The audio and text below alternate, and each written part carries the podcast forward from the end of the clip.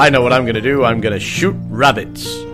Because I'm the fucking king, that's why. What else would I be doing in a time of war?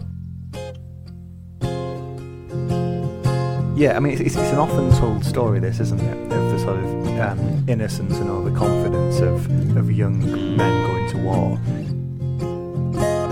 Lommy Greenhands. Lommy Greenhands. Only ever Well, steals he, um, vegetables, but he steals them like a pro. Hello, governor.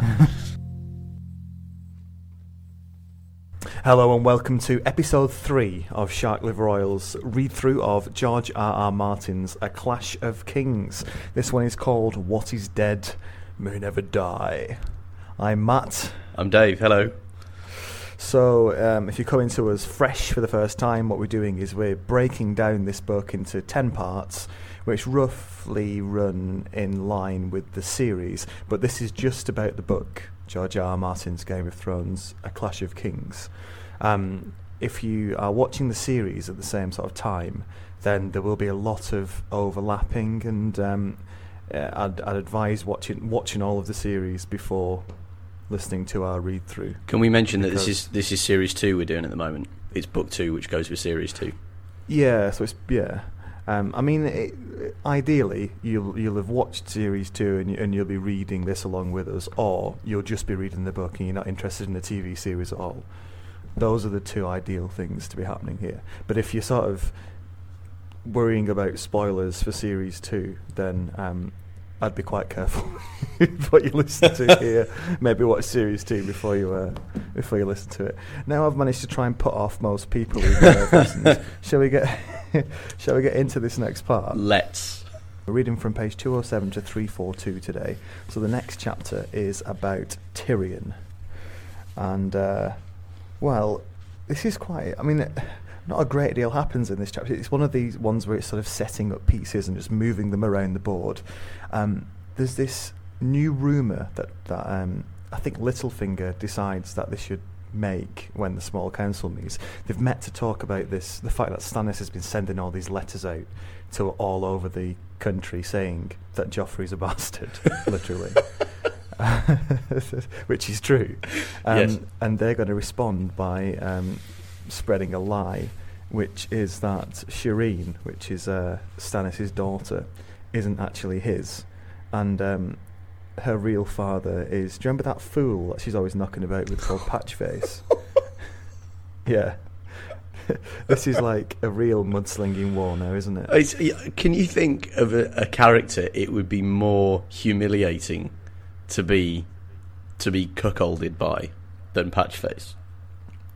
No. No, there's not a single one, is there? In this book No. full of extremely unpleasant characters, Patchface is is down there. Yeah. sort of- I mean, and it also invites rather unpleasant images, doesn't it? It's sort of, you know, Lady Lady Stannis, uh, whatever her name is, and and this sort of capering, gesturing, like patchwork faced fool who only ever talks in rhyme about things that happen under the sea. And you just you don't want to imagine that as pillow talk, do you? No, exactly. It would be uh, it would be horrendous. It would be hellish. do, you, do you know what this reminded me of? It reminded me of.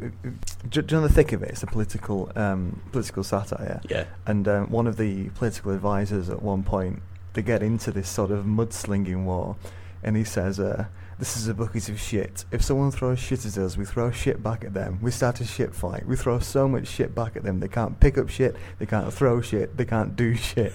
and that's just exactly what Littlefinger's trying to do here. just throw an absolute bucket of shit back at back at Stannis. That's really funny. I wish Littlefinger had said that. Yeah, I, I think actually Game of Thrones, all of this kind of small council stuff is immeasurably improved from its already high point by um, thinking of it in terms of the thick of it quotes. I mean, the only thing it's missing is a Malcolm Tucker character, isn't well, exactly. Can you um, imagine? That would be amazing. Medieval Malcolm Tucker. quite quite measures up to that here, is there? Um, because because Malcolm Tucker isn't allowed to use weapons, he uses his sort of swear words as an offensive weapon. Yeah. Um, Yeah, well, whereas uh, here people just have swords and kill each other instead. Yeah. um, so there's a couple of other things with Tyrion in this chapter. He's got this squire called Pod, who we've spoken to, we've spoken about before, um, who's a bit crap, and um, Tyrion's got a bit of a soft spot for because he's, he's rubbish and a bit of an outcast. um, it, it turns out that he was given to him by Tywin as another sort of little slide. Oh, was and, he? Uh, yeah. And he's kind Mm. of just using it to his advantage as best he can, I suppose. Yeah. Um, So do you suppose He's that Tywin's is it a slight or is Podrick like the best undercover spy there ever was? Can you imagine James Bond as sort of like instead of being the guy who goes in and is like, "Hi, I'm here to do a business deal because I'm extremely suave and important and uh, very high status," instead being the guy who's like the really really shit drink server at the tennis club, you know, you know Hey, where the supervillain plays. isn't it?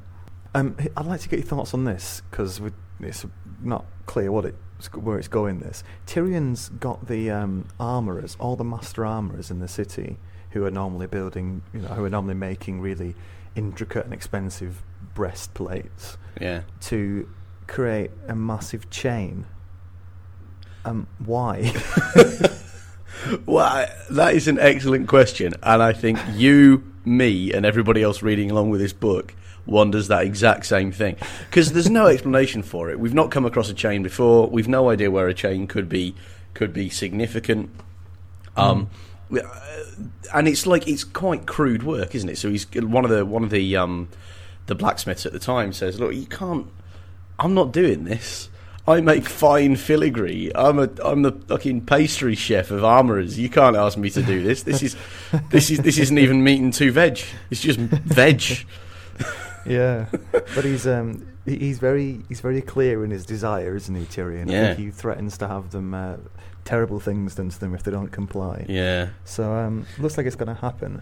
The the other thing is um, we find out how he's uh, he's planning to seize Shae, and it's through this elaborate sort of hiding place. This is better in this series. The way he, he just seems to bring Shae along to the Tower of the Hand, And then nobody that no finds out about it. yeah. Yeah. Um, this is he's a bit more finessed in the book because he basically goes to a brothel and then goes through a secret door in a room in a brothel and then gets on a horse and travels across town to this little mansion which is um, in the middle of like it's sort of sort of hiding in plain sight, isn't it? And finds her there.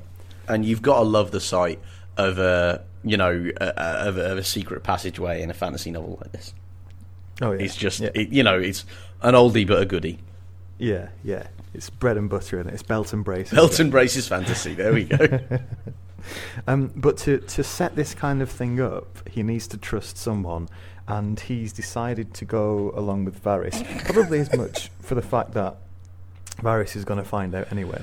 Well, that's true because Varys has got people everywhere. So, you know, I think I, I thought this was really, really weird and actually contains a lot of potential for future sort of drama because Tyrion's like in, an incredibly gifted political operator. You know, he knows what's what. He can protect himself from all angles. You know, he's he's got his people in place.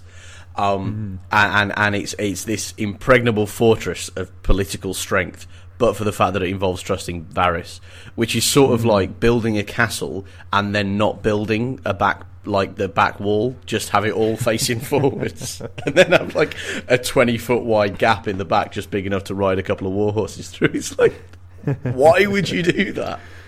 Yeah, or just having a really strong castle and putting someone who you're not. I mean, he says, "I'm not sure if you're my best friend or my worst enemy." Um, it's like, But I'll trust you anyway. In charge of the posting gate. uh, anyway, Yeah. That's, but actually, Varys says the same when um, when Tyrion says that.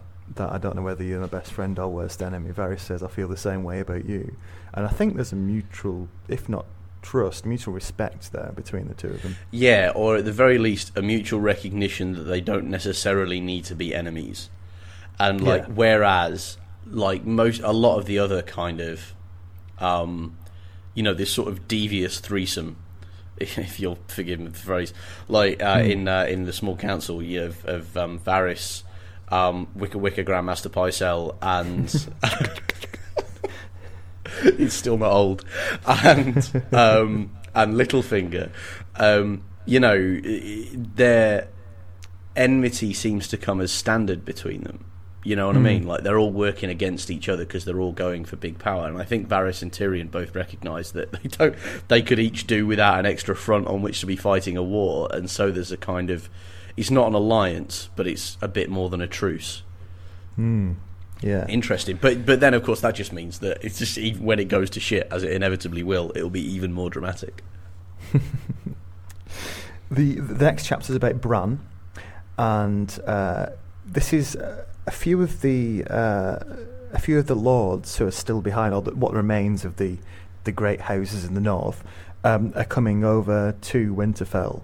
Um, I think we find out later it's for uh, uh, the Harvest Festival, and um, we see a few of them. Lord Wyman Manderley, um, the big fat guy who lives in White Harbour, he turns oh up yeah, um, and to say hello. And uh, he he offers to build a fleet uh, for um, For for. Robb. yeah, Yeah.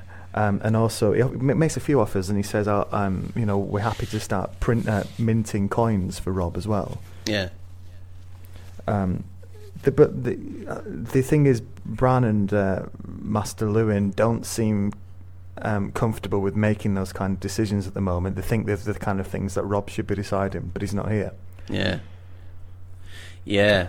It- well, and this whole chapter actually is full of like like quite intricate politics.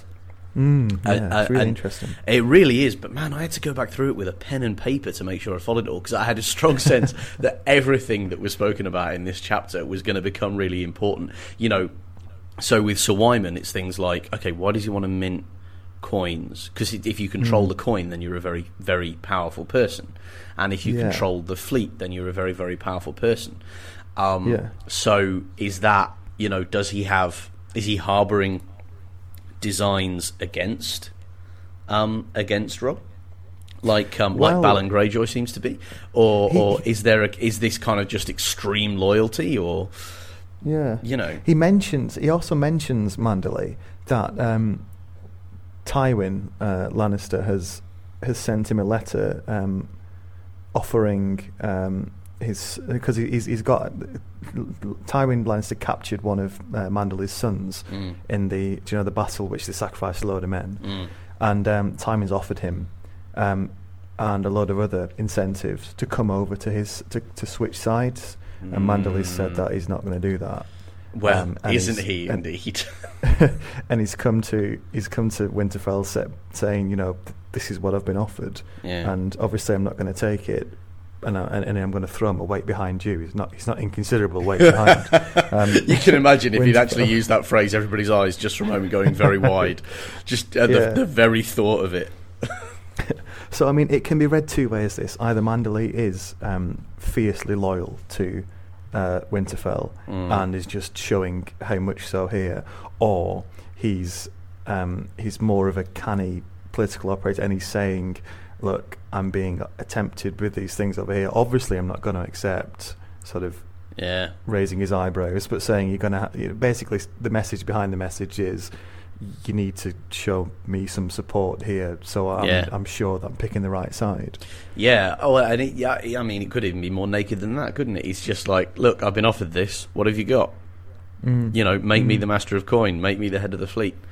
Mm. Um, Yeah. and so I wonder if if turning him down is going to turn out to be a wise or a foolish move. Well, yeah, he's obviously someone who's very interested in expanding his power because Yeah. there's also this issue. Um, the, the second big political issue in this chapter is about the Hornwoods. Um, now, these are these own some lands in. Be- I think it's in between uh, White Harbour, which is the Manderleys, Mm. and the Dread Fort, which, surprise, surprise, is the Bolton. uh, that's the greatest name for The- a, a the seat. isn't it? Dread the Dread Fort. Fort. Honest, I mean, who comes up with a name like that? Like, especially other places in the in the country called like High Garden, Yeah, yeah. and this one is just the Dread Fort. if you're going to pick a castle where you flay your enemies alive, Oh, it's probably Lord. going to be the Dreadfort. Can you it? be ima- can you imagine being born into the Bolton family and becoming Lord of the Dread Fort and actually being just a much more sort of scholarly type who quite likes cross stitch? Once again, if you're um, if you're one of the sort of men at arms and you're chatting to all the other men at arms, you'd um you'd feel like you could really have a bit of swagger if your sigil is a flayed man and your uh, capital is the Dreadful. Compared oh to dear. some compared to some guy who's uh you know got a tree for his sigil and his his place. I think it's Deepwood Motte. Oh no, that's the Glovers. Say you got you got a glove for a sigil and, and Yeah. your, your your main place is called Deepwood Motte.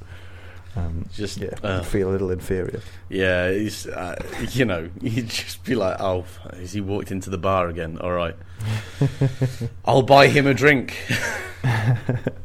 Yeah, so the, the area between those two big um, castles is um, is run by uh, it's, it's called uh, it was it's run by the Hornwoods, Mm. and um, both the the Lord and his son have both been killed in the war.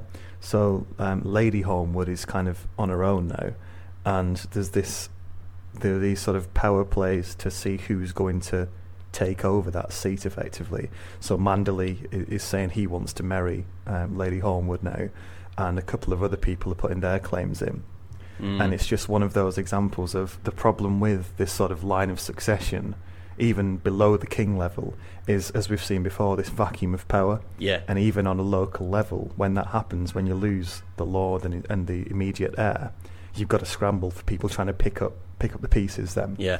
It's not a shining advert for um, feudalism as a way of running things, is it? If it's No. possible, just just in a world where people died easily and all the time, for the if the wrong person dies, that means there has to be a war.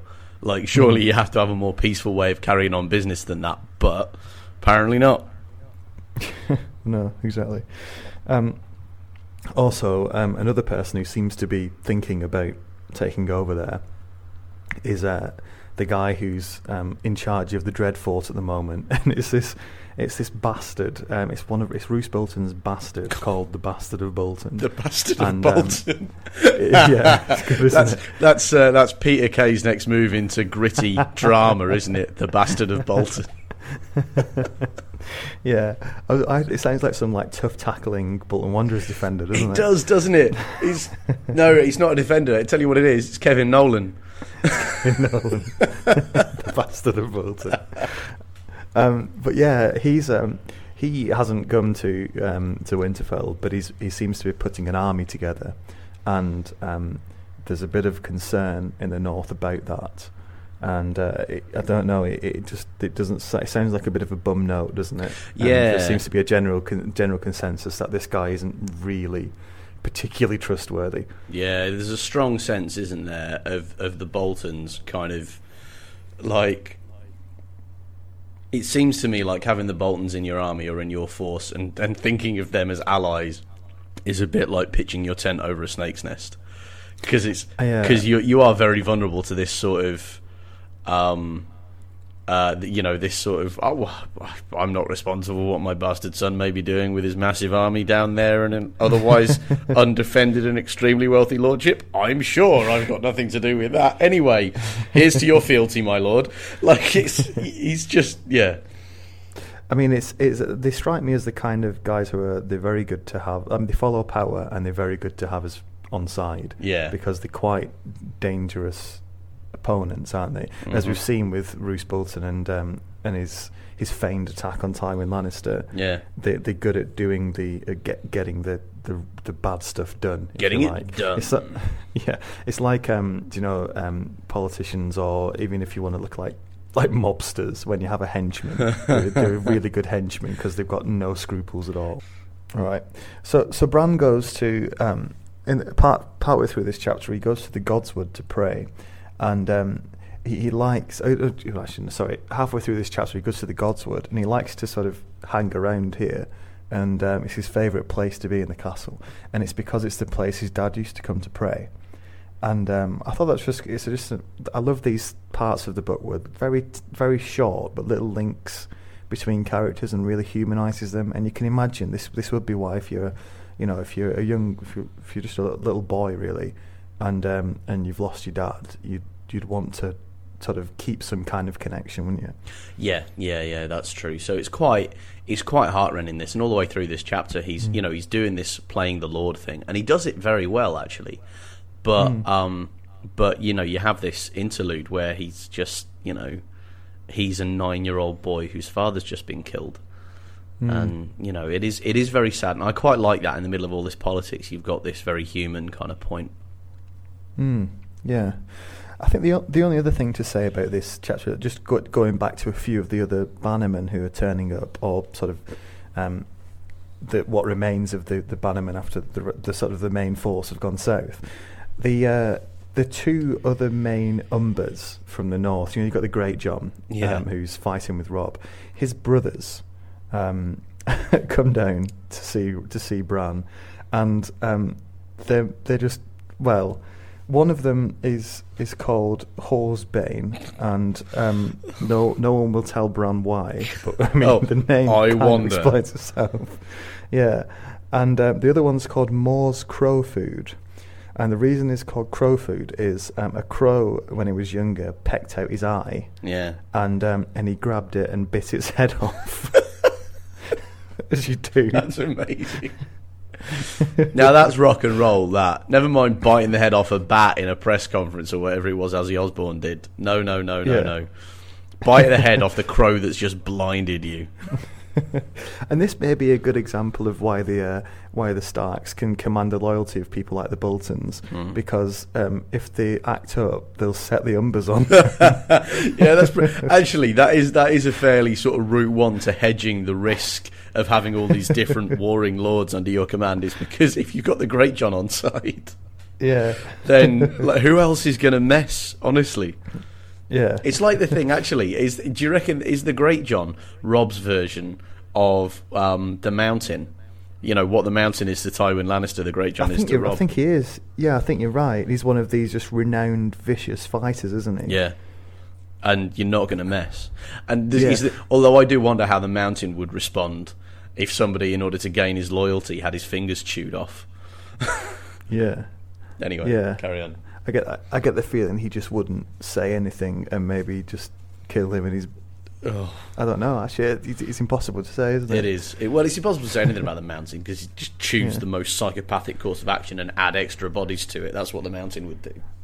Yeah, it's interesting the difference between the Greatjon and the Mountain in that the way they're presented. The Greatjon seems like a sort of decent guy overall, even though he's this very rough and ready and quite frightening bloke. Yeah. Um, uh, but I, I wonder if it's just the way that they're presented rather than what they're like. I, I think it is. I think you need. I mean, because the mountain is too good a character, you know, too good a hate-worthy character, not to hate. Um, and yeah, we've very carefully been shown the Greatjon.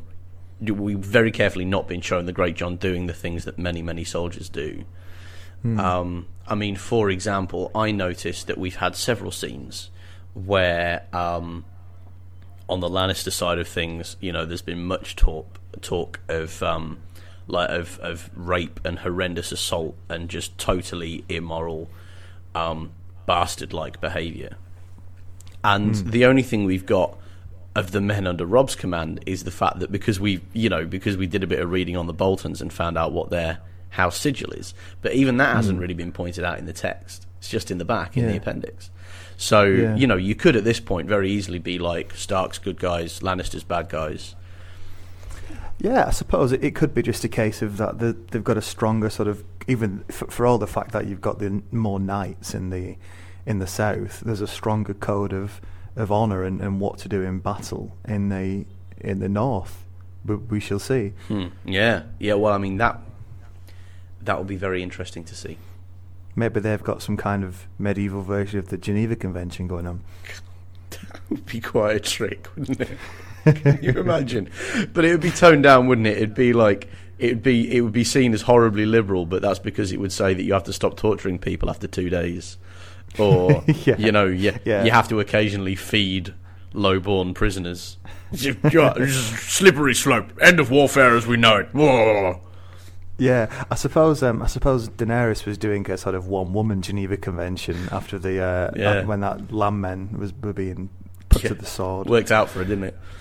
Yeah, exactly. Yeah. Um, the, the other, a couple of other people here. Uh, the Glovers. Uh, there's a couple of those have gone uh, south to fight with Robb, and it seems that the person who who's really ruling that area at the moment is the steward. Mm. Um, and he's putting a lot of faith in a hedge wizard, who's this sort of just this. Yeah, I mean, Maester Luwin can cannot contain his contempt for that, can he? Because he's absolutely the opposite of uh, the kind of person who'd be into that kind of stuff. Do you know what? Do you know Um, what the hedge wizard made me think of? Is Go on. first of all, I like the word hedge as a way of saying rubbish. Like uh, they got Yeah. hedge knights as well, haven't they? Hedge wizards and hedge Yeah. knights are, are wankers who are just pretending, and don't really Yeah. know what they're doing. Um, And um, what I loved about the hedge wizards, I was I was kind of re- thinking about the concept, and I realised. Do you know that episode of Blackadder the Second where he goes to see the wise woman? Oh yeah, It's it's her. She, uh, the um, wise woman. the wise woman. Two things must you know of the wise. wo-" You know, and she just comes up with all sorts of bollocks. Um, and it's it's exactly that. It's a hedge wizard is the wise woman from Blackadder. That's a good point. Do you know what the what's the difference between a hedge knight and a sellsword then? Um, I think it's a hedge knight has got more pretensions. A sellsword is just a mercenary. It's just like if you pay me, I will fight. When you stop paying me, I will leave. Whereas I, Yeah. think a hedge knight has more of a sense of pretending to be chivalrous, and is is Right. kind of like no, milady. You know, he's, he's the sort of I don't know what the right what the, what the right kind of parallel to draw is. It's the sort of person who really desperately wants to be rich but isn't um, Yeah. or desperately wants to be upper class but isn't, and still acts. like uh, Hyacinth Bouquet. There we go. There's Hmm. a, there's a British sitcom reference. Keeping up appearances is um, Yeah. hedge knights are the Hyacinth Bouquet of uh, of Westeros. So I suppose that they're the sort of the knighted version of a sellsword. So sellswords are sort of like your men at arms who will fight for anyone, and Yeah. hedge knights are your knights who will fight for anyone. Yeah. Well, I wonder if they've actually been knighted. No, Yeah. so they just so they I, just. wa- yeah, honestly, I think they might just be like, yeah, just putting it on, just being Hmm, okay. like, you know, I, I command a ten percent higher fee when I'm not not just a sellsword but a hedge knight. You, you know what? I bet it's I bet it's both. I bet there are some Yeah. genuine knights who are selling the service. So I suppose technically Ser is a hedge knight. Mm. Then Actually, that's true, isn't it? Yeah, he or is. or is he or is he a hedge lord? hedge he's, lord. actually, he's actually a lord, isn't he? He is, Um, he is. Although he's been banished. Yeah, yeah, yeah. Anyway, we, we, we're digressing, aren't we? Um, the the other th- the other people. Oh, the Tallharts. You know, I was sort of semi-allied to these guys. We picked you picked the Carstarks, and I picked I Steve did. Bolton stroke tall tall hearts. Yeah. Um, and they've done nothing so far, and they've been a bit of a non-event. Well, I was going to ask you about that. Well, we've got a, we've got something that they're doing. Benfred Tallhart, who's the sort of heir to, to that area, he's um Sorry. he's listen listen no don't take the piss listen he's he's on. raising a com- a company of like young young men like young soldiers. Yeah. They're called the Wild Hares because they That's uh, not much they have rabbit skins. Yeah, rabbit skins tied to the end of the lances. Yeah. But they've seen this like this small fighting force that are eager for, for glory. Mm. And I just thought, brilliant. I'm gonna, you know, it's gonna be quite interesting to see if they. I hope they do something interesting. Yeah. um, that would be excellent. So we'll- we'll see. But uh, finally, the tall They hearts are doing finally they turn up to the party. yeah. Um, and the final one, uh, Cley Cerwyn, who um, I think it's Serwin, C E W R Y N, I would have thought Kerwin or Kerwin. Okay, because because, Kerwin. uh, because otherwise, if you've got knights and they're like Sir Serwin, which sounds like you've got a stammer.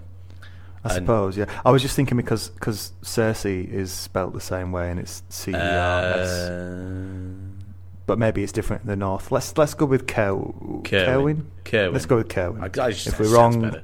apologise. If they're not in the series, so we don't know the right way to pronounce the name. Um, but yeah, Cley Kerwin is uh, is the the son of the sort of you know in the air, and they they're quite close to the Starks because it's the ca- effectively the castle down the road. It's only like an hour's ride away, and um, and he turns up and and he he has uh, some news about this this rumor about Joffrey being a bastard. Mm. So uh, it's finally reached Winterfell. This this news that's been travelling throughout the land is finally making its way north. Not much else to say on that, is there? No. Um, next, Sorry, I just like, yeah, cool. Uh, yeah, Whatever. like I mean, I, I have to say though, I think there's something no, I have thought of something. I have to say, like, I think that this whole thing about the news about Joffrey getting out is like, it's not a letdown, but it's just not quite as a big dramatic impact as it as it could have been. Because in the last book, hmm. that was what drove the whole plot. You were like, is the king going to find out? Is this going to be known? Is Joffrey going to get on the throne? And then in Yeah. the second book, everybody knows. But there's already a Yeah. war, so there isn't like you can't really turn up the consequences any more than they've already been turned up. So Yeah. there is a bit of you know, you spend a lot of the first book kind of waiting for Cersei and Jaime and Joffrey to kind of get their comeuppance, and Yeah. um, and they they don't with this news coming Yeah. out, and it's just a little bit. ah, oh, I just wish. Yeah, an anticlimax. Yeah, yeah, yeah. Yeah. The, the, question I have with it, the thing that isn't clear at this stage, is how it's got out. Yeah, how does Stannis know? He's on a rock in the middle of the sea. Like, who told him? Yeah, we we, we will see. We Um, shall but see. it is it, the, at the moment it, it's almost a plot hole the way that it hasn't been looked at. So we'll see Unless- if they tie it up later on. Unless Jon Arryn and Stannis both worked it out, and Jon Arryn got killed for it, but Stannis was already on his way back to Dragonstone and already knows. that would be the most logical conclusion, wouldn't it? Yeah. we shall see. The next chapter is Tyrion, and um, he's he is doing a sort of an old trick that mobsters do, which is trying to find a rat. Um, I, th- well, I, thought- I think there's actually a term for it. I can't remember what it is, but it's when you're when He's when on a mole hunt, no? A mole hunt. That's the one. Yeah. Yeah, yeah, so yeah. so you so you sort of put out a few different secrets to different people and see which one gets leaked. Yeah. And then then you've got your mole. Yeah. Um, so he, he he's sending basically three separate um, offers of marriage um, through the main people on the council. So he tells Varys one thing, tells Littlefinger another, and he tells Wicker Wicker Grand Maester Pycelle another, and tells them all to keep it from the Queen. Yeah. And he's just going to wait and see Which one the Queen him. finds out. yeah. I And- love this. I really love this because this is a whole sequence where there's not tension, there's just anticipation because this Yeah. is a character you like moving against four characters that you really don't like and doing it in a way that outsmarts them. And so all the way through this, I was reading this just like, yeah, have it, Pycelle, in your face, Littlefinger. yeah, it's going to be really interesting to see who actually dobs him in as well. I yeah. suppose. Well, yeah.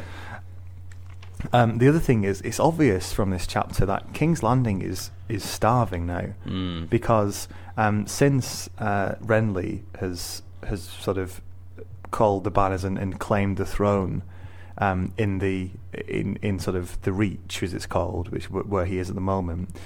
All the food is really dried up because that is the. I don't think it's been made particularly clear, and it's not a spoiler. Um, Mhm. But that is the part of the country which is, you know, where the food comes from mostly. It's where most of the, you know, the most productive farms are and things like that. It's a really rich area, Yeah. and normally there's this cons- continuous supply of food coming into King's Landing, and that's just dried up now, Yeah. and um, and it's causing massive massive problems for for the population. Well, it would, and this is this is actually another one of those knuckleheaded decisions that um, that was made by Cersei and Joffrey when they were running things before Tyrion was sent down, wasn't it? Like Yeah. you know, you let Renly get away, you let him uh, start up a whole rebellion in the south and cut off all of your food supplies, and you Yeah. can't really blame Tywin Lannister for being like, "I'm sorry, you did fucking what? The food? Are you fucking mental?" yeah, it's just I mean, such a misstep, such a stupid thing, and it's just it's so clearly. I mean, I think it's really interesting. I actually think there's a comparison here between like, um, like what they've done and the sort of knuckle-headed decisions that you see um, that that im- impoverish uh, developing countries when their leaders just stop trying to make money for everybody and just start taking out as much as they possibly can yeah. you know, and I think you see here this is this is um, Cersei definitely not have not being able to see beyond the end of her own nose, and not being able to think of anything other than this is how I am powerful.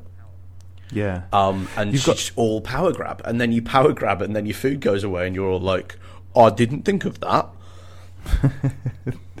You've got two two things going on at the same time here as well. On the one hand, the the food is coming in is decreasing, on, and added to that is the fact that when war breaks out in this period, in this era, you have a population boom because everybody m- comes into the city to be because they think that's where they're going to be safe. Mm. If you sit out in the in the farmland, you might end up getting raped and pillaged. So you go into the city Yeah. where there's no food. Yeah. So it, it makes it even worse. Yeah, yeah, and the city anyway is like a, how bad must your life be out in the fields if King's Landing looks like a haven of law and order?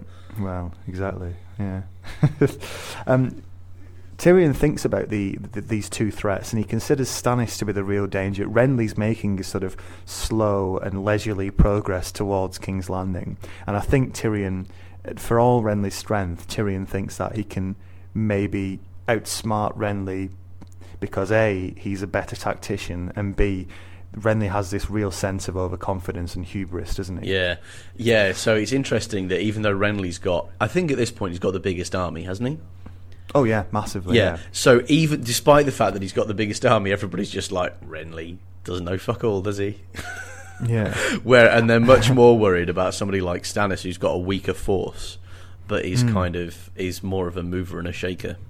And is that? I wonder if that's little brother syndrome. You know, if it's just because Renly's the the kid brother of the king, everybody's like doesn't know anything, or Yeah. or if that's actually they know him well enough to know that he's got no substance to him at all.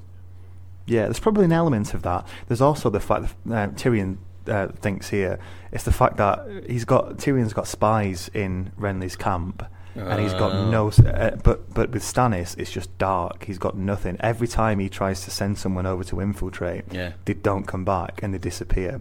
And it and, and either Stannis has got a fantastic anti-espionage thing going on Yeah. there, or you know there's something else going on. As we've Mm. seen, um, you know, th- there's bits and pieces of creepy stuff going on with Stannis, and you just wonder how far that extends. Yeah. It's certainly something disconcerting, isn't it? Absolutely, yeah. Uh, Joffrey's uh, wasting his time in the courtyard trying to shoot hares with a crossbow. Might be worth mentioning that. What a Yeah. wang! He just continuously comes across as a psychopath. He doesn't does, he? doesn't he? I know what I'm going to do. I'm going to shoot rabbits because I'm the fucking king. That's why. What else would I be doing in a time of war? Ty- Tywin also considers uh, Littlefinger's rise to power. Um, and Tywin. Sorry, no, sorry. Tyrion also considers Littlefinger's rise to power, um, and how well he's done as master of coin, and Mm. um, he, he Littlefinger's clearly risen because he's managed to create money out of nowhere by promising to pay people and taking loans out and using the loans to create more money. Yeah. He's like, he's pretty much a Game of Thrones version of a modern day banker. He is, yeah, and and has all of the sympathetic relatability that modern day bankers also possess. Yeah, I think I I think it's interesting that that kind of character exists, uh, considering the time this was written. Mm, but- uh, uh, and I think it's probably a reflection of sort of modern day um, seeping into this fantasy world. Well, no. Do you know what? I don't think that's true. I mean, so the so in the UK, the Chancellor of the Exchequer, the guy who looks after the money, is um, is very very powerful. But he's got this like medieval name that derives from when you know it's something to do with you know the way they used to keep track of where all the money was. Is this big kind of checkered board, and you'd move these pieces around it to kind of see who had what and when. Um, and so that role has been important in kind of politics for better part of a thousand years. I think. Like once you've got, once you've got, once you're leading a realm that you don't actually gallop around with swords every couple Yeah. of weeks. You know, the guy who pays for the people who do gallop around it with swords becomes very powerful. So I've just been reading um, uh, uh, Wolf Hall and Bring Up the Bodies. Yeah. And Yeah. the central character of that is incredibly powerful because he knows how to make money work for him. Like he's got Yeah. no, he comes from a low background. He's got no nobility. He's got no weapons. He's got no nothing, except he's got the ear of the king because he makes money consistently. Um, and so I think this. I think I think the Littlefinger thing is a bit more. I think it's justified here. I think it's a bit. It's realistic because back then to be even slightly good with making money was actually to be incredibly powerful because most people just didn't think in those kind of terms. Just wasn't part of the Yeah. culture. Yeah, good point. I, th- I think I think yeah, I think that's right. Yeah. So um, I will I will bow to the, that knowledge. The Good. Next next up next up we've got Sansa, um, and there's this Sa- Sansa's been offered a way of escape here. There's this plot to get her out of the city, Mm. and it involves her involves her going to the um, the Godswood and meeting a mysterious stranger. Oh, yeah. Um, she, she she does she she finally gets the, like drums up the courage, courage to do that, and the guy she meets is Ser Dontos, who's the who's the the knight that the drunken knight, if you remember from the tournament, Yeah. who she saved, and he says that he's going to try and get her out of the city. Yeah, and this is a really great tense sequence. Like opening up with that note, and does she go? Does she not? And all the time she's going down Mm. to it, you're like, oh man, what's going to happen? Um, and then there's something else kicking off in the city, isn't there? That kind of creates a distraction that allows her to get down there. Yeah. Um, so, Yeah, which um, is an interesting thing in itself. But like, but but still on this, like, um, it's really dramatic. And then she gets down there, and it's Ser Dontos. And I have to say, I was really surprised because this is a departure, or the, this is where the series departs from the book, isn't it? Because this Yeah. this doesn't happen in the series. Yeah, so it's so it's yeah, and, and that it's always exciting when that happens if you've re- if you've watched the series because you're Yeah. thinking, oh, this is going in a different direction, Yeah. so you don't know what's going to happen. Yeah, all of a sudden you're sort of you- you're off on a new tangent, and I thought it was really interesting. And um, and but Sansa, I mean, bloody hell, you'd think she would have learned, but she's still thinking in fairy tales because she says, Yeah, what is it, Florian? yeah, it's it's this fairy tale about F- uh, Florian the fool. Who is, he was a fool who fell in love with a, a maiden, Mm. um, and yeah, she sort of turns him into that effectively, doesn't she? Yeah, and I mean, I mean, stories are powerful for a reason, but. I mean, has she not learned that every decision she's made so far on the basis of having heard a song about it that made her feel all fluttery has not worked Yeah. out terribly well? That was why she wanted to marry Joffrey to start with. yeah, yeah. Yeah. It's uh, yeah. I suppose there's just still this um, residue of because she's still a, a you know at heart just a girl, isn't she? And she's still she's been believing all these stories for so long, and I think you can see how she's slowly beginning to realise that the sort of the the expectations she had from growing up and the uh, and the realities of this world are two different things. It's just a classic example of growing up, really, isn't it? Everyone goes through it. Maybe not quite to this extent, though. Mm. So on her way back uh, to uh, from the Godswood, sh- uh, Sansa j- bumps into the Hound, Mm. who's absolutely wrecked. He's really drunk, and um, he escorts her back to her chamber.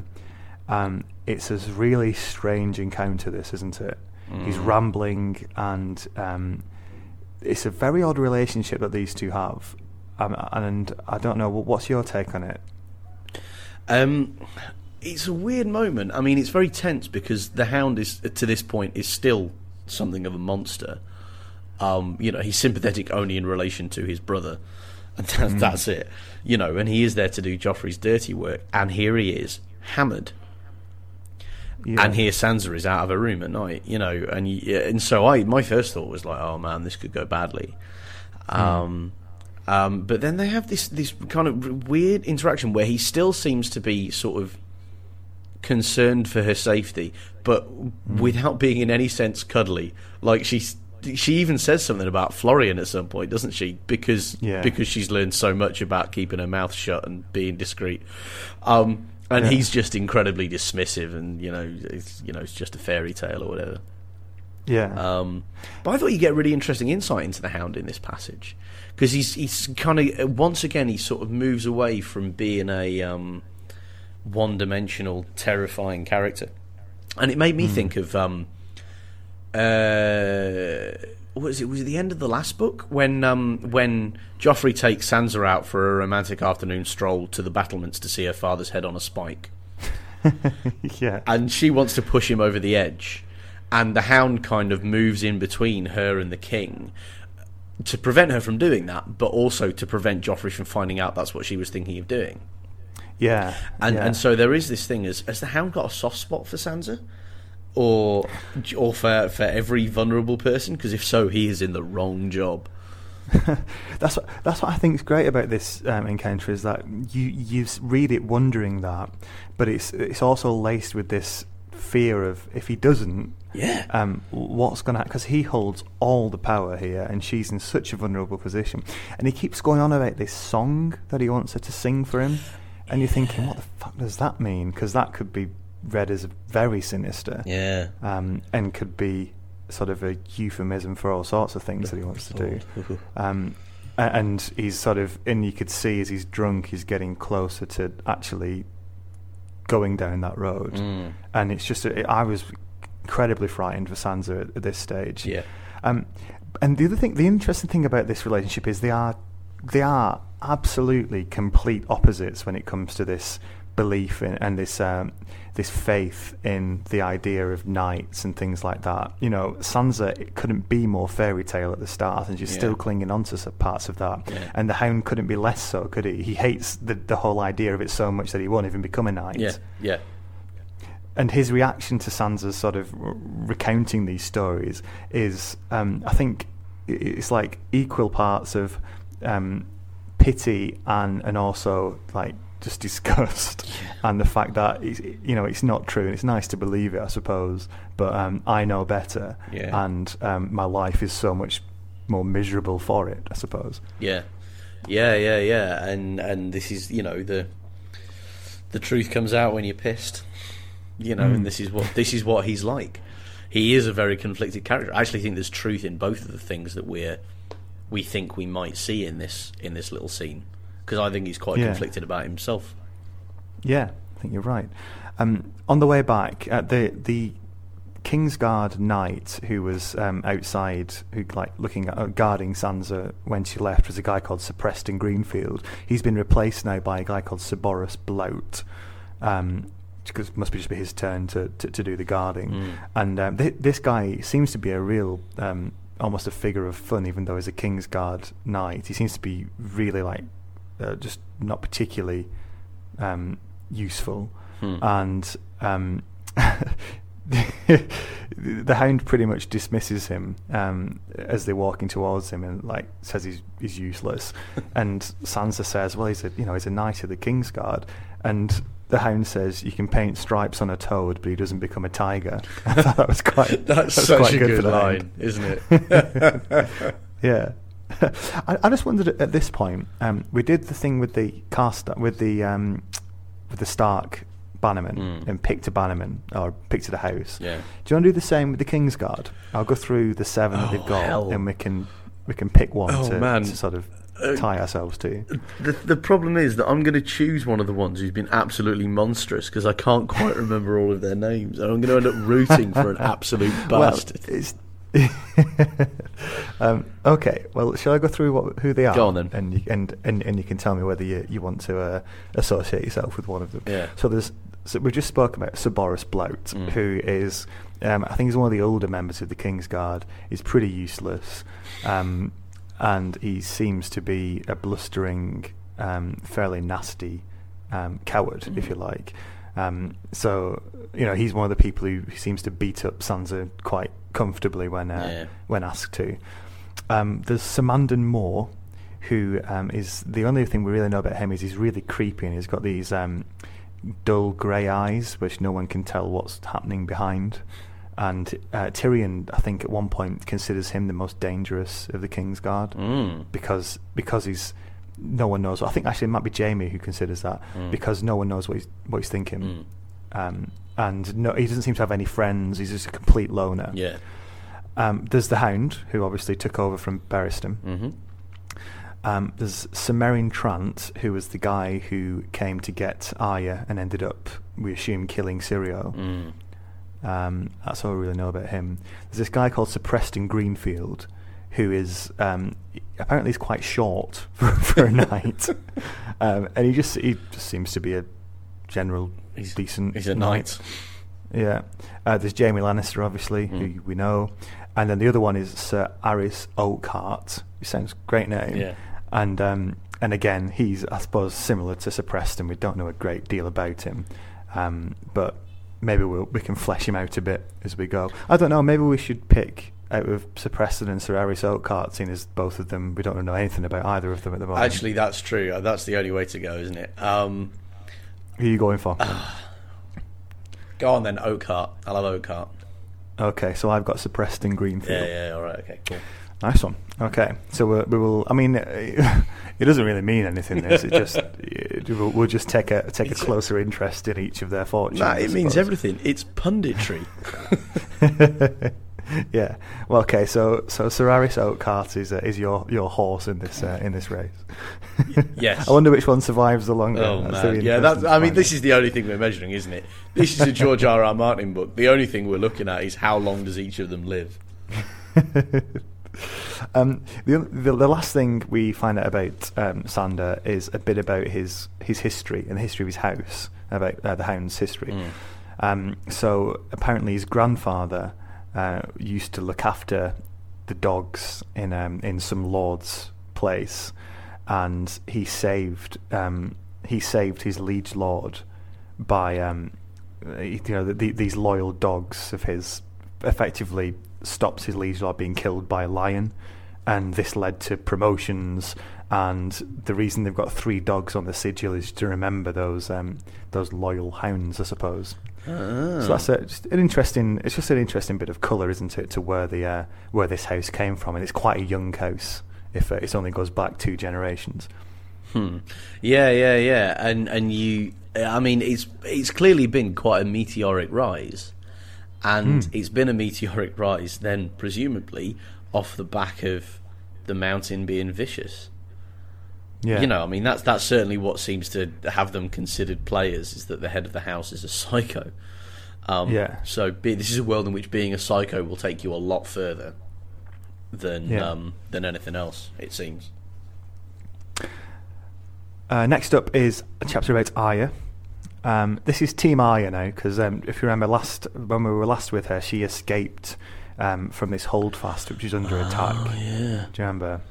Um, now the people who escaped, I thought one of these guys was dead and he's not. Uh, Lommy Greenhands. It's Um, such a it's it's uh, it's straight from Bugsy Malone, isn't it? It's a sort of London version of Bugsy Malone, child Yeah. gangster from the 1930s. Lommy Green Ends, Lommy Green Ends. Only ever Well, he, steals um, vegetables, but he steals them like a pro. Hello, governor. he was found with a. She came across him with a spear um, in him Mm. um, when we were last in the chapter, but it turns out it was just in his leg, and he's still alive. Um, not for long. he's alive at this point. Spoiler, Spoiler alert, it's, it's, it's, only, it's only, I mean, he's alive for the rest of this chapter. Yeah. um, but there's, there's so there's him, and then there's Hot Pie. I'm, I'm loving the fact that he's survived. Oh, isn't it magnificent? yeah, there's Gendry and there's Weasel, the little girl. Do you know the, the oh, the little girl toddler? they they rescued while they Mm, were walking along, and that's it. Yeah, Everybody else is dead. yeah. Well, yeah, because it turns out she, um, Arya and this group went back to the Holdfast the next day to see if anyone was alive, and everybody had been killed.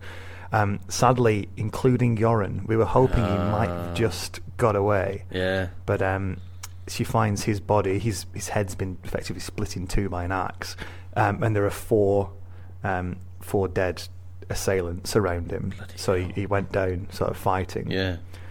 But this is a this is a this is quite a, sad moment because he was a really good character, Yoren, wasn't he? Yeah. Um, he was one of those. You, you, even though he was quite rough and ready, you, you could really take to him. Absolutely. He was a he was a classic sort of kept you interested all the time because you Hmm. you liked him, but you also knew that it, you know he might do he might do things that you would think were like, oh wow, that's pretty, that's harsh or that's difficult or whatever. Um, Yeah. yeah. So he was interesting, and he is dead.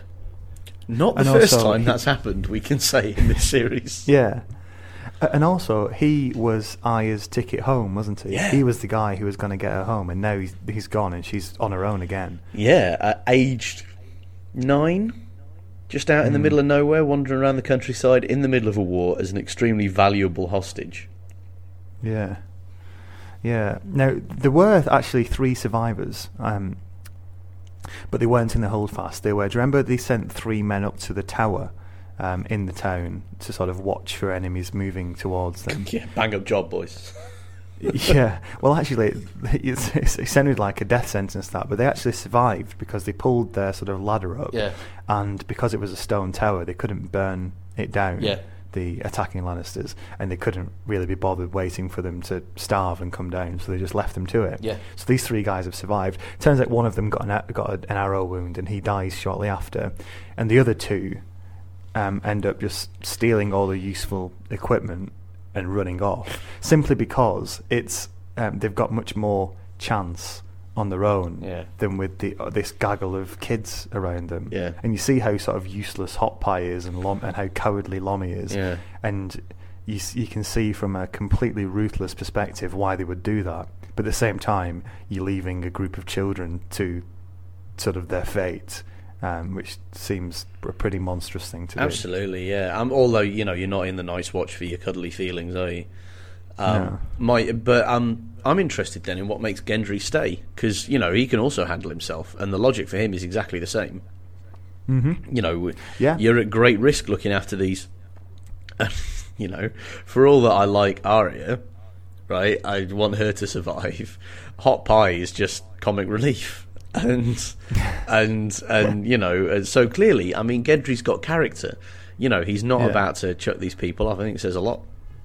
Yeah, it does. It does, doesn't it? It, it really, um, I think, uh, shows just how, how good a per- and how um, yeah how how much of a heroic character I suppose Gendry is to even stay with these Yeah. these pe- these It children. really now. is, and you you see, yeah, this is interesting, isn't it? You see a lot more of that sort of um, kingship in him than you do in Joffrey, for example. Yeah. Um, you can tell you can tell which one's Robert's son. can't Absolutely, you can imagine yeah. Robert doing exactly the same thing Yeah. for all his faults. Yeah. This is the, exactly the kind of thing uh, Robert would have done. yeah, because this is what kings do. Yeah. Yeah. Um, Hot Pie is so bad. I mean, he makes a lot of noises wandering about.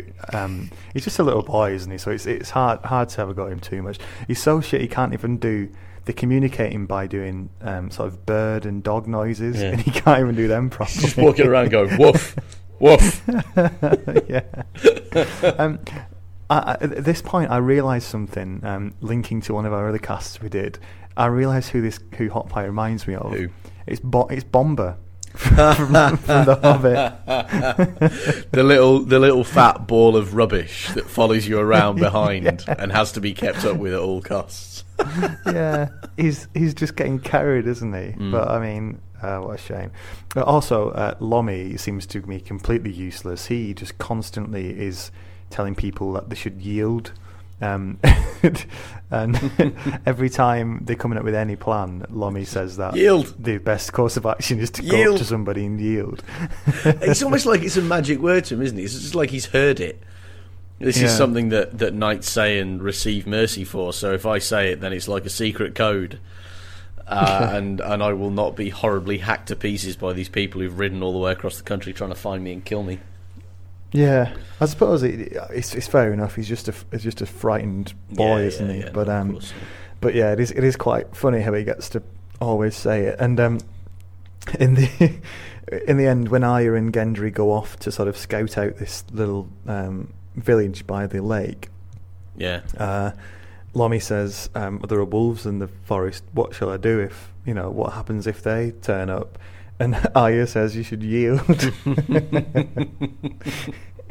which is quite funny. she's a Um, witty one, isn't she? Yeah, uh, th- this, this ends with um, with them all being captured uh, by uh, the mountain, which Oh, that'll like go well. The worst Ugh. thing ever. Yeah, Horrible. Um, and just if you weren't in any, if you weren't certain just how ruthless this group of killers are, Mm. um, they they kill Lommy out of hand when they find him with a, with his sort of spear thrust, and he says he can't walk, and um, and so they, so they just kill him. Just just for that. that's just what do. I mean, I mean, one shouldn't be surprised at like pointlessly vicious behaviour like it, from from armed men in Westeros. But Hmm. fucking hell, he's dying already. He's lying next to a tree, and like Yeah. I mean, so I was I was quite surprised by the sort of callousness of this because it seems quite wasteful. It's like you've been sent out to look for some kids and you found some kids. So the first thing you do is stick a spear through one of their throats. And it's quite Mm. risky. What if he turns out to be the one you were looking for? You know, what if what if that should have been captured? But this guy just doesn't even think of it. Like, it, it, I mean, it's the unthinkingness of it. It's just like uh, child kill. Like, what has to go wrong in your head that that's your response? Yeah, and and well, also I think actually the reason they want to find Gendry is just to kill him. So I wouldn't imagine they'd be too upset if, well, all right, that's true, was that's true.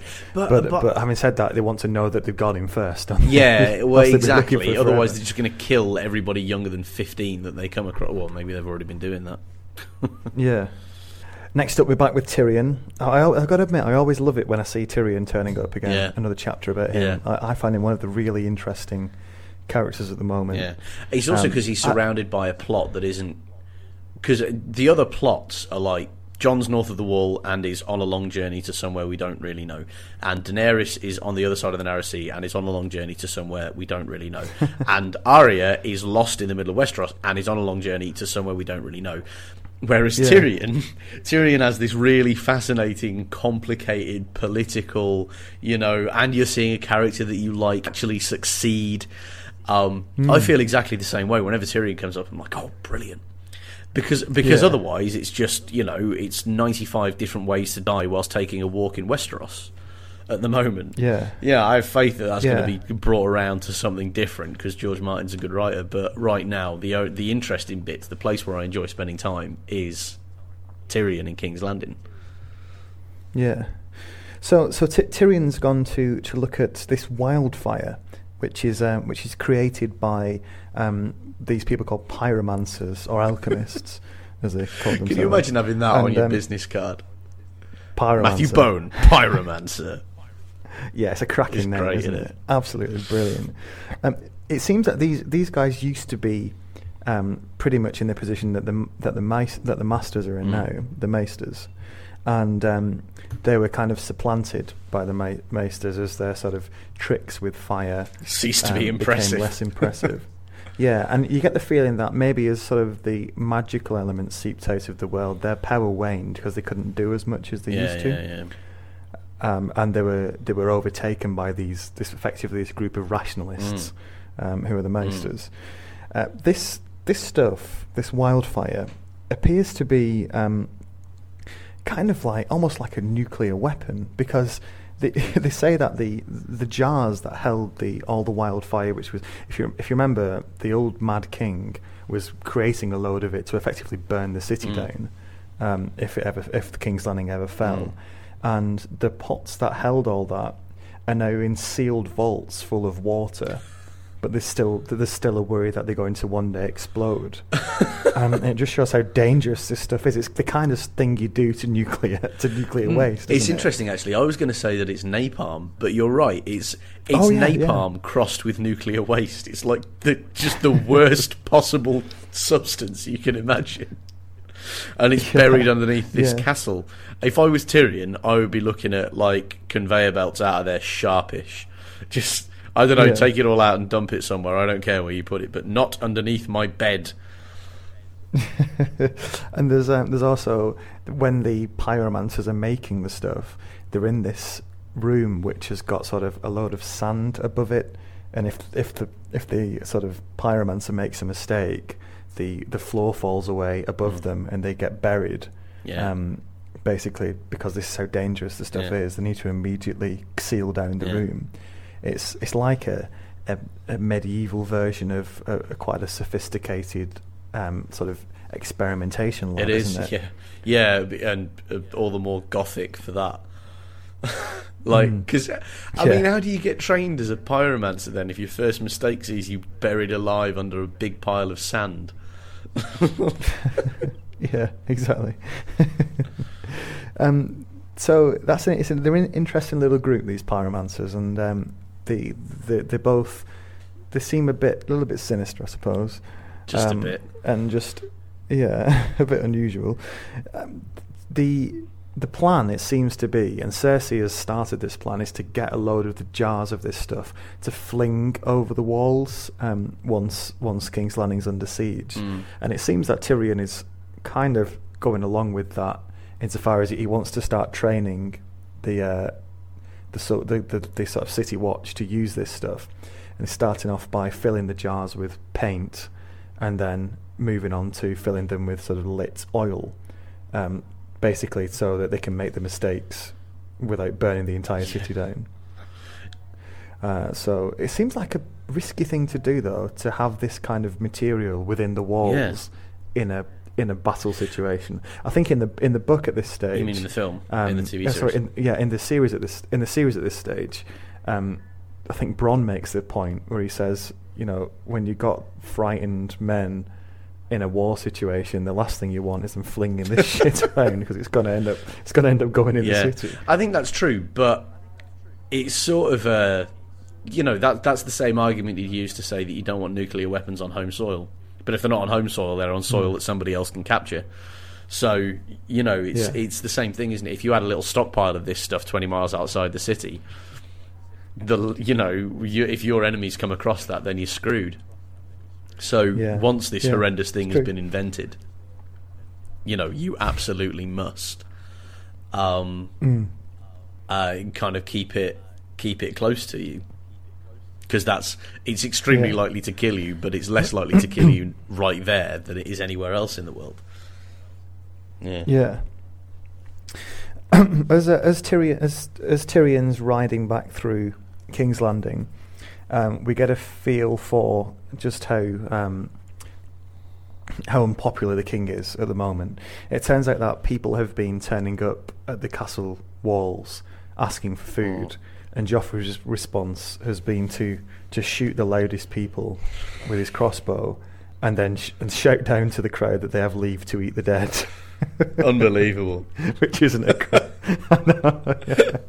He's almost he's almost a, a self parody. Is, isn't yeah, it? actually, that's true. It is. It's it's let them eat cake, but turned up to eleven. um, yeah, It's horrible, Um, and that was. Am I right in thinking that was what that was what allowed Sansa to get out of her room the other night as well? Yeah, yeah, that was what was happening. It was one of these big groups have approached the castle again asking Yeah. for food, and the the guards have had to go and Yeah, respond I- to it. I've had to go sure and they don't get in. like back up the king because nobody's going to be frightened of the king without his hired hands, are they? He's this little runty kid that enjoys shooting rats And people, and and people out. for food as well. Honestly, Yeah. Yeah, and unfortunately for Tyrion, he's copping a lot of the blame for this as well. We see a, um, a like a, a Punch and Judy show which is going on in Mm. the city, which Ty- Tyrion rides past.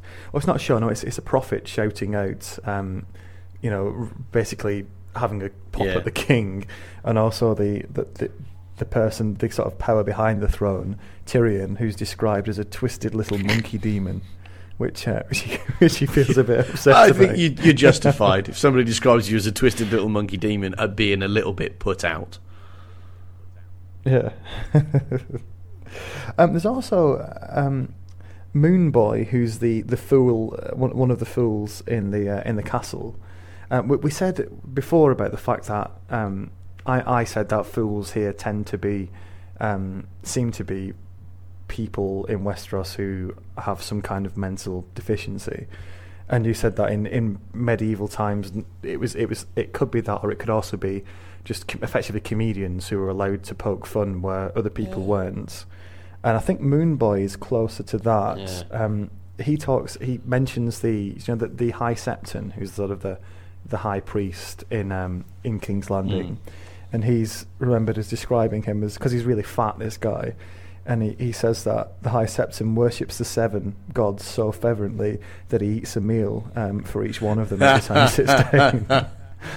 Which is It a is. great gag, um, and it is. It's just a, it's like a comedian thing, that isn't it? It's not. Um, it's not a, the fool in the sense that we've seen um, whose, earlier on in whose the book. primary purpose is just to creep you out. Yeah. Mm, yeah. Okay, Cersei. Uh, oh, hang on a minute. I've lost a bit. Oh, um, yeah. So Cleos Frey has returned. Has returned to King's Landing. He's the guy, uh, the Lannister Mm. envoy. Do you remember he went to Robb with? Um, oh, he's been sent by Robb Mm. with peace terms. Um, and he gets in. And the only thing I wanted to say about this is he's been escorted by a Mm. group of Starks, and I just thought this is just the one job you don't want to Oh, be given, isn't it?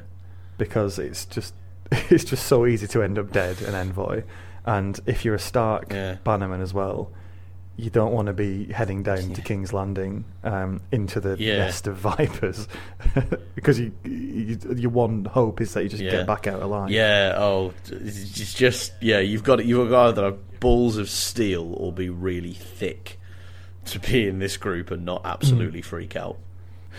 Um, Cersei comes to. Um, he's Yeah. furious with Tyrion for some reason, and it turns out that it's one of the one of these plans that Tyrion's put down to see which one will get back to Cersei has got back to Cersei. Yeah. So somebody has betrayed him, and we're not hundred percent sure Yeah. who yet. I don't think, but um, Tyrion obviously knows.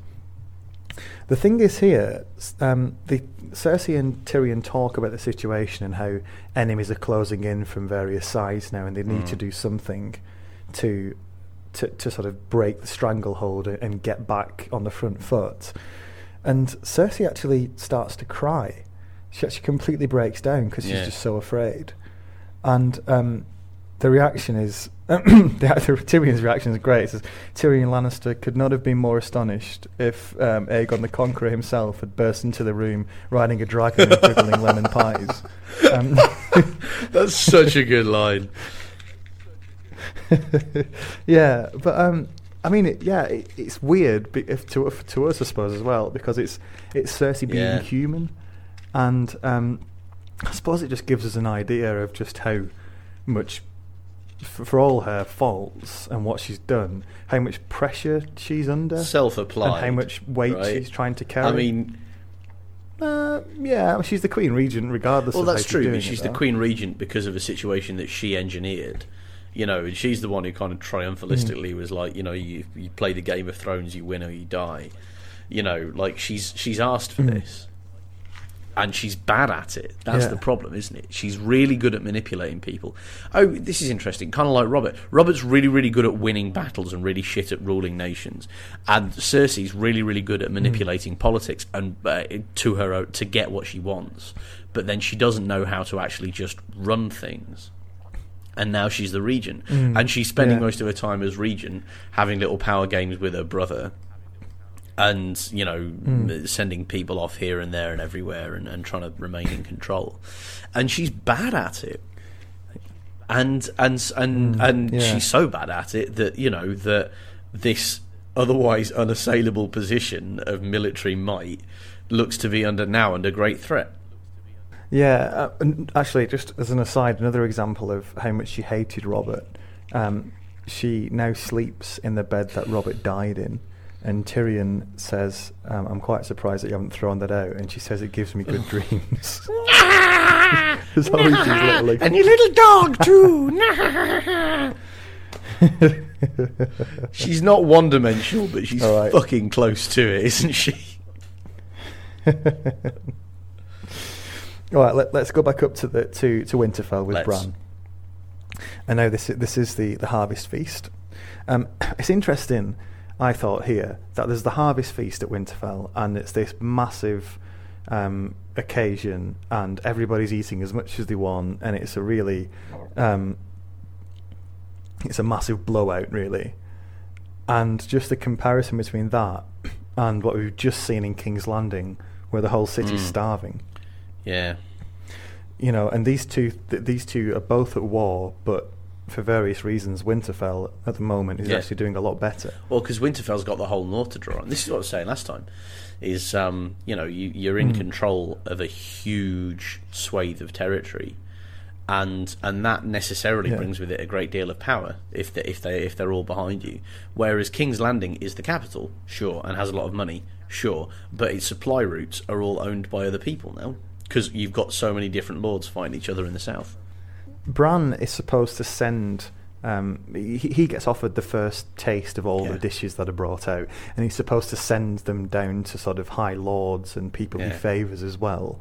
Um, you know, just to just to show a bit Yeah. of patronage, I suppose.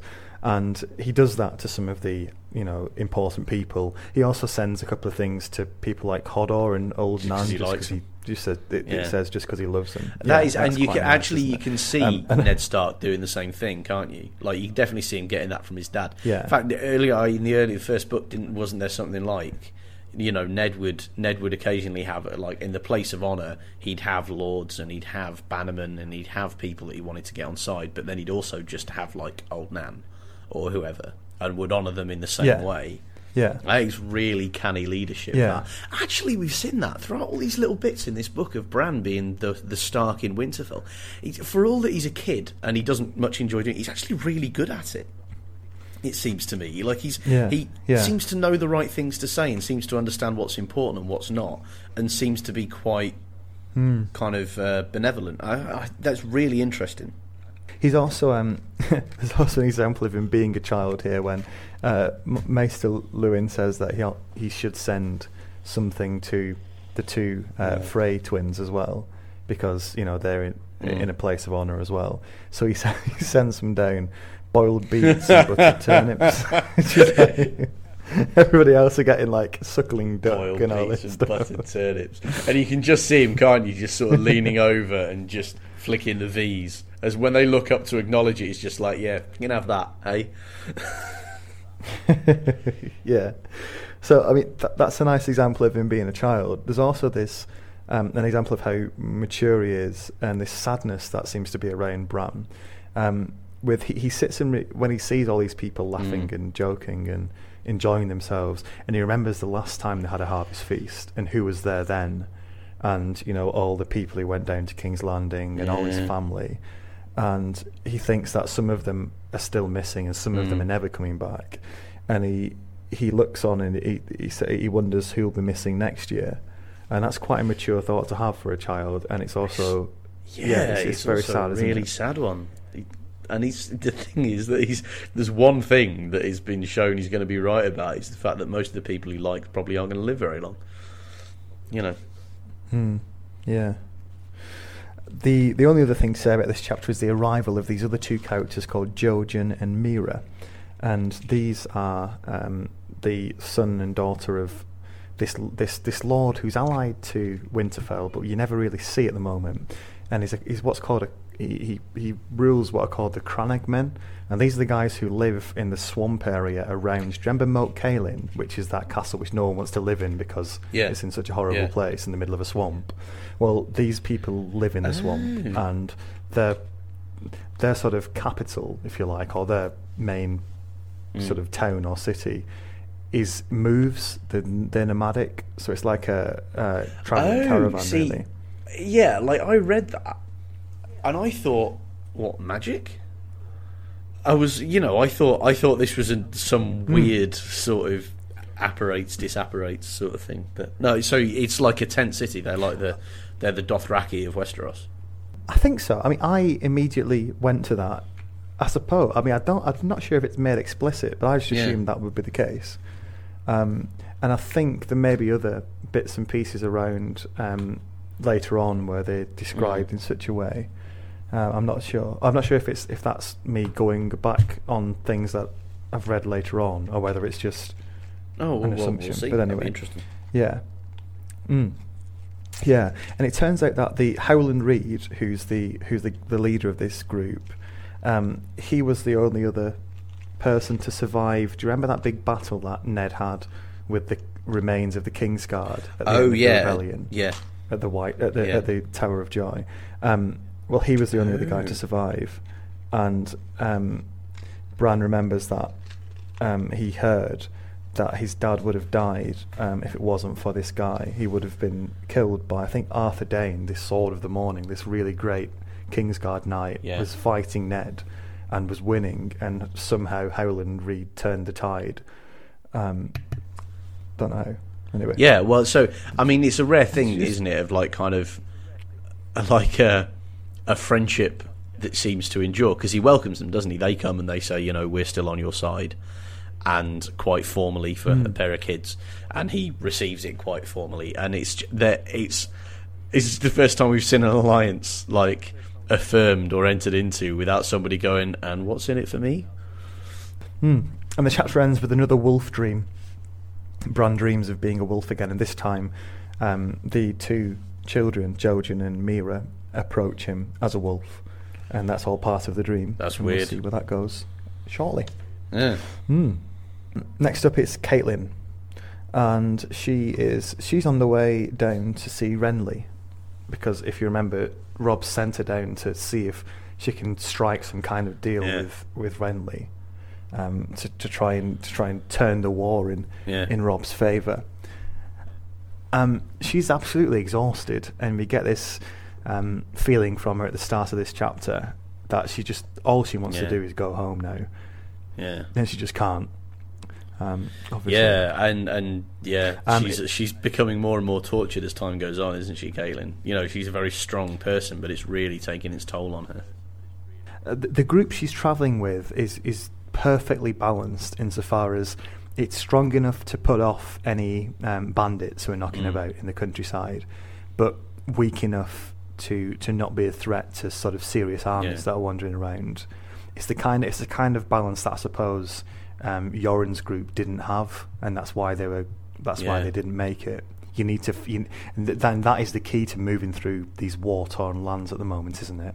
A bit of luck, and also having that right, to, trying to find that line between not powerful enough to be a threat to established armies, but powerful enough to defend Yeah, yourself against yeah, bandits. it's um, a little a little considered part of military strategy, isn't it? It's like how to be imposing but not threatening. Um, so she, she comes across Renly's camp, massive Mm. group, massive army, biggest Mm. army in the kingdom at the moment. Um, she meets him. She thinks he looks like Robert. He looks a great figure Mm. of a king, um, and that, that that is fairly indisputable. Um, it turns out he's holding effectively a mini tournament at the moment as he's making Yeah. his way to war, and she considers this to be Renly just playing at war when a war's yeah, actually it is. going it, on now. it doesn't do very anything, does with it, to change your opinion of Renly as a sort of Johnny Come Lately who's playing dress up instead of somebody who's serious Yeah. about you know kingship and what it involves. The, the the winner of this big melee, um, which is you know the, the tournament which is being held, turns out to be this enormous knight who um, Catelyn doesn't uh, uh, Catelyn doesn't recognise, and then it turns out it's a woman. It's uh, a Mm. woman called Brienne, and she she's a very it's our first introduction to this character, and she seems very interesting, isn't she? It's placing a um, a female character in a very unusual role for this for this It period. is, and um, and the thing that struck me the most was the um, it was the fact that um, when she's won the competition, people are going a beauty, a beauty, and so even in her moment of and and of course, the joke quote quote is that she's she's described as being very ugly, and um, Hmm. and I just I thought that was like even in her moment of triumph, this world devalues women and what she wants to do so much that that she's disrespected Yeah. even in her moment of triumph, and um, Mm. yeah, I I mean. Yeah, so I wonder, you know, where's this going to go? Because she ends up becoming part of Renly's Kingsguard, doesn't she? Yeah. Um, this is interesting because okay, um, there's there's the King's Guard, um, which is these these seven knights all all in white who whose one job is to protect the king. Renly has started his own, and there's in the in the series Ren, Renly is is op- is is his Mm. character is, is gay. Um, and it's, it's, it's quite obvious. It's hinted at in the um, in the book, but never Mm. really more than that. Although now And, I've um, now I've read it, having watched the TV series, there are some fairly open, like snarks in it. Do you know what I mean? Anyway, sorry, Yeah. carry on. Yeah, and, and also, I mean, one of the possible indicators is that he's called his guard the Rainbow Guard. That is wonderful. And I it's one of these- I, I love the idea of like of like like a, like rainbow badasses. I just think that's amazing. yeah, yeah. It's sort of um, it's going to be badass, but it's going to be fabulous at the same time. Badass, fabulous. uh, but yeah, it seems that Renly is um, actually pretty friendly towards um, Mm. towards Robb. Um, he offers um, some kind of friendship. Mm. It seems at the beginning, um, and th- he's quite welcoming to Catelyn and tells her to you know take a place of honor and Mm. sit and feast with them um, this evening, and it all seems quite promising. Yeah, yeah, at the start, does. doesn't it? Um, at this at this feast, it's quite interesting that um, Catelyn looks at, at all the, the sort of knights around um, around Renly, and she realizes that these are all the younger Yeah. men in the kingdom. Um, they're, they're all late Mm. teens, early twenties. Um, I mean, she said there's, there's a thought here. I'll just read it out. Um, she considers um, it's all a game to them still, a tourney writ Mm. large, uh, and and all they see is a chance for glory and honor and spoils. They're boys drunk on song and a story, and like all boys, they think Yeah. themselves immortal. And it's um, it's a really nice summary of just um, where Renly's power base is at the moment Yeah. and what they're like. and you see a big difference uh, all the way through the series actually between people who are too young to really remember what winter was like and people who have been through a winter and Yeah. the win- having been through a winter and having been through a war are quite closely correlated in this particular generation and so there's a lot of Yeah. soft um, overconfident kids who have been raised on stories of valor and haven't heard the bit of the story where you see somebody's eye get gouged out or leg get gnawed off or whatever it is. And you just have a great sense Yeah. of, um, of of immaturity, and you can't see how they're going to get away with it for long. You know, they're going to get found out. It may be the biggest, it may be the biggest army, but frig, you know, something's gonna, it's gonna go south somehow. You know. Yeah, I mean, it's, it's, an often told story, this, isn't it? Of the sort of um, innocence and overconfidence of, of young men going to war. But it just, it does, it Mm. Yeah, feels yeah, right. yeah. here, I really doesn't buy it because it works. all it all proceeds from Renly, who is this kid who is playing at war, but happens to have access to lots of weaponry with which to do it. So you know, elsewhere he would have been playing Call of Duty, but actually he's shooting real people, so to speak. You know, he's doing it for real. Yeah. Yeah. Um, Renly, at the end of the feast, uh, asks Catelyn to, to sort of to, to walk with him, and he takes her to the top of this um, tower, and they look out over all the campfires, um, which are which are stretched for miles and miles, and it's just a sh- it's just a quite clear Yeah. show of his power. Renly's very smiling and relaxed, and he's obviously very popular Mm. and good with people. Um, but this is a very clear statement of you know this is where power Yeah. lies at the moment. You know I'm the most powerful, and he makes it quite clear that he wants Robb to to be on his side, but he's not going to do a deal uh, and split his kingdom. He's not going to give Yeah. him the north, and Ro- and Ro- Robb will have to. Um, he, he said, you know, he, he, can he can still call himself king if he wants, but he has to be a s- sort of pledge his allegiance to me, and and uh, and I have to rule over him. And it's it's a clear it's a clear problem, isn't it? Because that is not what Robb's going to accept. So this could have been this could have been a good treaty to make, but well, I want to say Renly, full of himself, has turned it down. Um, you know, he's got all the reasons to turn it down at the moment, but it does mean that. But in making that decision, he's making a decision to keep the whole country at war. Because if he and Robb got together and made a deal, then the Lannisters would have nowhere to go. You know, it seems to me that Highgarden, Highgarden is the only place that's as rich as Casterly Rock, and that could uh, could um, oppose the Lannisters well, and they're in a position to do it. But Renly's like, no, I'm going to be king. Fuck off. Mm.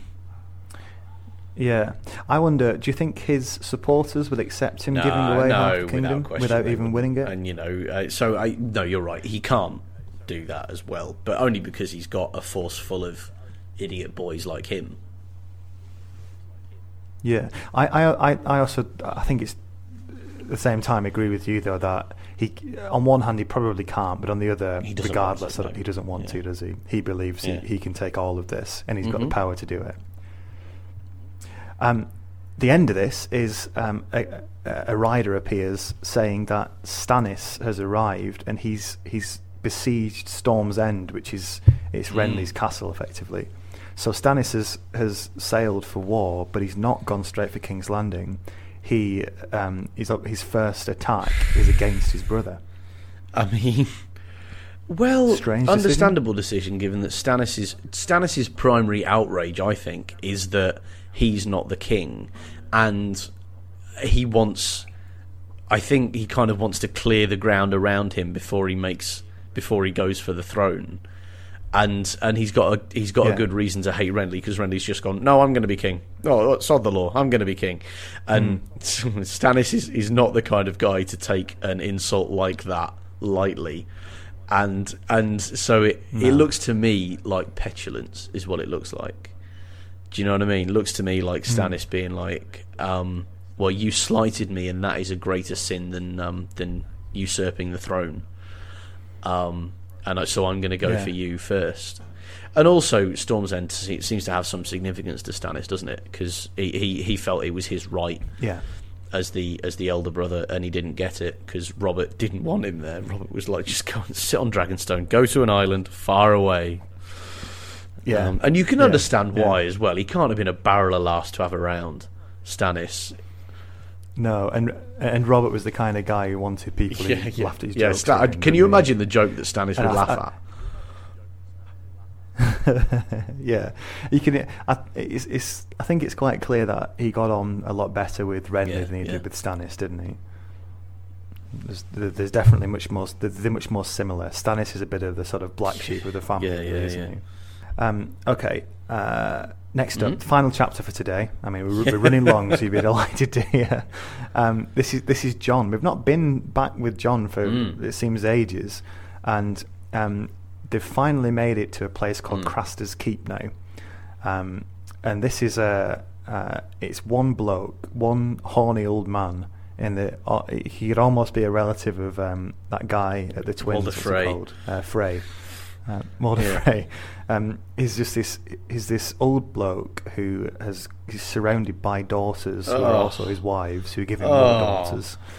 Um, yeah, No. not pleasant, is it? Uh, but but somehow, when everybody else has fled and all these villages are deserted, Yeah. he's still there. Yeah. He's surviving. Uh, Mm. Why we don't know. Um, but it, it turns out he he does he remembers um, Waymar Royce and uh, Gared. right from Do the you remember f- those beginning of the first book. the very first Yeah. characters we encountered, yeah, who uh, met Yeah. the end north of the wall. Um, it's interesting that it, it- we we sort of reach right back to the Mm. start of that book now because he, he he casts his mind back and says, "Oh yeah, I remember them passing through." And he describes actually Gared, who's the guy who had, ends up being executed by Mm. Ned for deserting, um, as a quite a decent guy, and he quite Well, liked yeah, him. but is that really the Um, kind of character reference you want? exactly. Yeah, I suppose. um, it turns out that the reason the, he says the reason the villages all around are deserted is because Mance Rayder, who's this guy who says he's the king north of the wall, has been asking all the wildlings to join him. He's saying that things are getting more dangerous and he's going to lead Mm. them to safety. And Crust, Craster seems to be the only the only one who's decided that he doesn't want to do that. Because he's too old he is. and there are no other men around him. You know, Mm. I would almost not blame Yeah. Mance Rayder, whoever he is, for having been like, should we get in Kras? No. No, I don't want anything to do with that. I mean, I'm a wildling and all, and we do some pretty raw stuff, but for fuck's sake, there's a limit. Yeah. Um, so the, a couple of other things happen while they while they're stopping at Craster's. It's an interesting. It's a good. I quite like it here. It's um. It's a it's a it's a fun place to watch the Night's Watch try and deal with because on one hand, Craster's obviously Mm. a horrible bastard. On the other, you know, it, it is a place of relative sanctuary in Yeah. the sort of in the forbidding horrible conditions of, of Yeah. the forest north of the wall. Um, Jon um, meets uh, a character called Gilly, who's uh, who's one of Craster's daughters, and she asks Jon to take um, to take her with him when when he leaves. Um, and obviously, he can't. Mm. They're going further north, and th- even if he wanted to, it's not really Mm. practical. Um, but she says that she's terrified because she's pregnant, and if it's a boy, um, she's going to lose him because Craster gives his boys to the cold More gods. gods. Well, the interesting thing here is um, the cold. We don't know who the cold gods are. We've got an idea Mm. later in the chapter, and I'm not. I'm wondering if this is um, a move towards your theory, where you said the White Walkers A. are the old A. gods, um, and I, I, I kind of suggested that might. I, I'm I'm I'm not sure that is the case, but th- if it is, then this is evidence for you because you removed the C from the cold gods. That's what I thought when I read this. I was like, oh, get in, come on. I should have put money on it. yeah. Um, and G- Gilly's Gilly's plea to be like taken away um, is kind. It's almost on a Sansa level, sort of heard the stories of kingship and sort of Mm. childish trust, where she says um, they say the the king Mm. keeps people safe. So I was kind of hoping that you'd be Mm. able to do that for me, and obviously Mm. Jon just can't. Um, and in the end, Sam um, meets Gilly later on, and he petitions Jon as well to help her. And Jon's just like, "Come on, no, we can't, do, that. can we?" Man the fuck up. Like, I mean, by all accounts, like if Sam wants to do that, I know Sam's not the character to do this sort of thing, but he should fucking do it. I mean, there's one thing having a friend. It's quite another thing being like, I am unwilling to do this extremely dangerous and ill-advised thing. Can you do it, please? Mm. yeah. Um, Jon and Mormont and the Mm. Lord Commander Mormont um, end up having a conversation uh, as they're leaving Craster's about what Craster's up to, and there's obviously something about Craster giving his sons up to um, the the monsters in the forest, and and and Jon says, you know, how can you let that go on? How can you Yeah. not act against it? And Mormont basically says Yeah. that you know it's pragmatism, and um, he- he need they need Craster there because he's the he's the way that they can Yeah. range further north because he Yeah. actually lets them rest there. Um, Jon says um, that Ned once told him that some men are not worth having. A bannerman who's brutal and unjust dishonours his lord Mm. as well as himself. Um, you can, hear, Yeah, you can yeah, really yeah. hear Ned in that, can't you? but it's an interesting Well, it is argument, particularly isn't it, for a man way? who had the Boltons, who were known for flaying men, as one of his bannermen. Yeah, I get the feeling that Ned has them though, and he kind of keeps the excesses of them in No, line, or as true, much as he true. can. And I think I think they there is a pre- there is pressure on the Boltons to at least toe, Yeah, the, yeah. toe the line a bit. Whereas I think you can tell here all the way through. Uh, Mormont basically says, oh, I think I think or one of his men, and Mormont agrees. It says, you know, your house, your rules, and they let Craster do whatever he wants as long as he offers his, Mhm. him them support. I think offers Mhm. o- offers them his support, and I, th- I think that's different to the way that the dynamic. oh, that's Ned true. the And I'm hanging a lot off the fact that Boltons have got a flayed man on their sigil, but I still, still I, don't, I don't trust him. Um, okay, uh, the next, the, the only the only other bit to say about this that I've got is um, they find out a bit about the size of Rayder's army, and it seems that he's massing pretty much all the wildlings to his side in this brutal place called the Frostfangs, which is this almost inhospitable part of the north. Do you know what, what, is saying the- what sprang to my mind when you said the Frost Fangs? 'Cause it's on the coast, isn't it? I Well- instantly thought Blackpool. Yeah. Come to sunny Frostfangs. Wildlings on the big one. yeah, yeah. I doubt there's a booming I bet, no, mind you though, Frostfangs. put up a big wooden Uh, roller coaster and watch the money roll in. yeah. Um, but uh, J- Jon considers here the fact that um, there are 300 rangers. They've got th- their Mm. strength is 300 Mm. members of the Night's Watch, and they're riding out against this Everybody innumerable north of the host, um, which is massing. Yeah, and y- it just really sets it up where you're thinking, this is this Yeah. might be the end of the Night's Watch, because it, it, this, it seems almost insurmountable. Obviously, they'll be Mm. better trained, you'd imagine, but at the same time, the sheer strength of numbers is going to mean this is going to be a real, a, a really yeah, dangerous yeah, battle absolutely, to fight. absolutely. Um, I mean, what what what, what do you think um, the um, the thinking behind this is with the Lord Commander?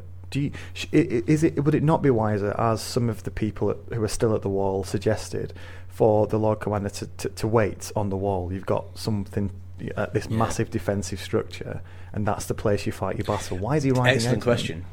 And uh, I don't really know what that is. Mm, I, is. It possible that he's just got so freaked out by this zombie nearly killing him that he's like, I can't sit here and wait anymore? and and that this is actually Yeah, an old yeah. man, an old serious badass, starting to lose it a little bit. Um, because you're right. Because there's, I mean, why not just stay? Why not say, right? We've got rangers beyond the walls. Everybody out there, chop down trees for five miles from the wall, and use them to rebuild Hmm. the wall. Which I've also been worrying about. Why have you taken all of your best fighters away from this thing that it's your job to protect? It's not your job to conquer the north. Yeah. It's your job to defend the wall. Yeah. The the, the only reason Mm. I can think behind it would be that um, the wall's so Mm. big that if this massive host appears at a part of it which isn't Yeah. m- well defended, it could be over before they can even get there. Oh, that's interesting. Do you know what I mean? Um, if they start, if, if people are scaling it, because it'll take takes days Yeah. to get to parts of the wall. So he wants to go out and So, I prevent mean- the attack before it starts. Risky. Yeah, I mean, it's it's. I suppose it's a yeah, it's a way. It's a desperate move to sort of um, to find a way of dealing with overcoming the odds that he's got. Because I suppose if you have these three hundred men spread out over several hundred miles of wall, it's it's harder to. De- it, it, despite the fact you've got the advantage of the wall, Yeah. it's harder to defend. It's 700 foot high. It's, do you know what I mean? Yeah. It's not like at the bottom. It must be so unbelievably thick. It's not like you can turn up with a hairdryer and sort of melt it. Blowtorch. I just got a wonderful image of one of those somebody somebody with a lighter, a cigarette lighter, but not a normal cigarette lighter. One of those ones that sends out a quite a blue flame, roaring blue flame, just holding it at the bottom, like any minute now.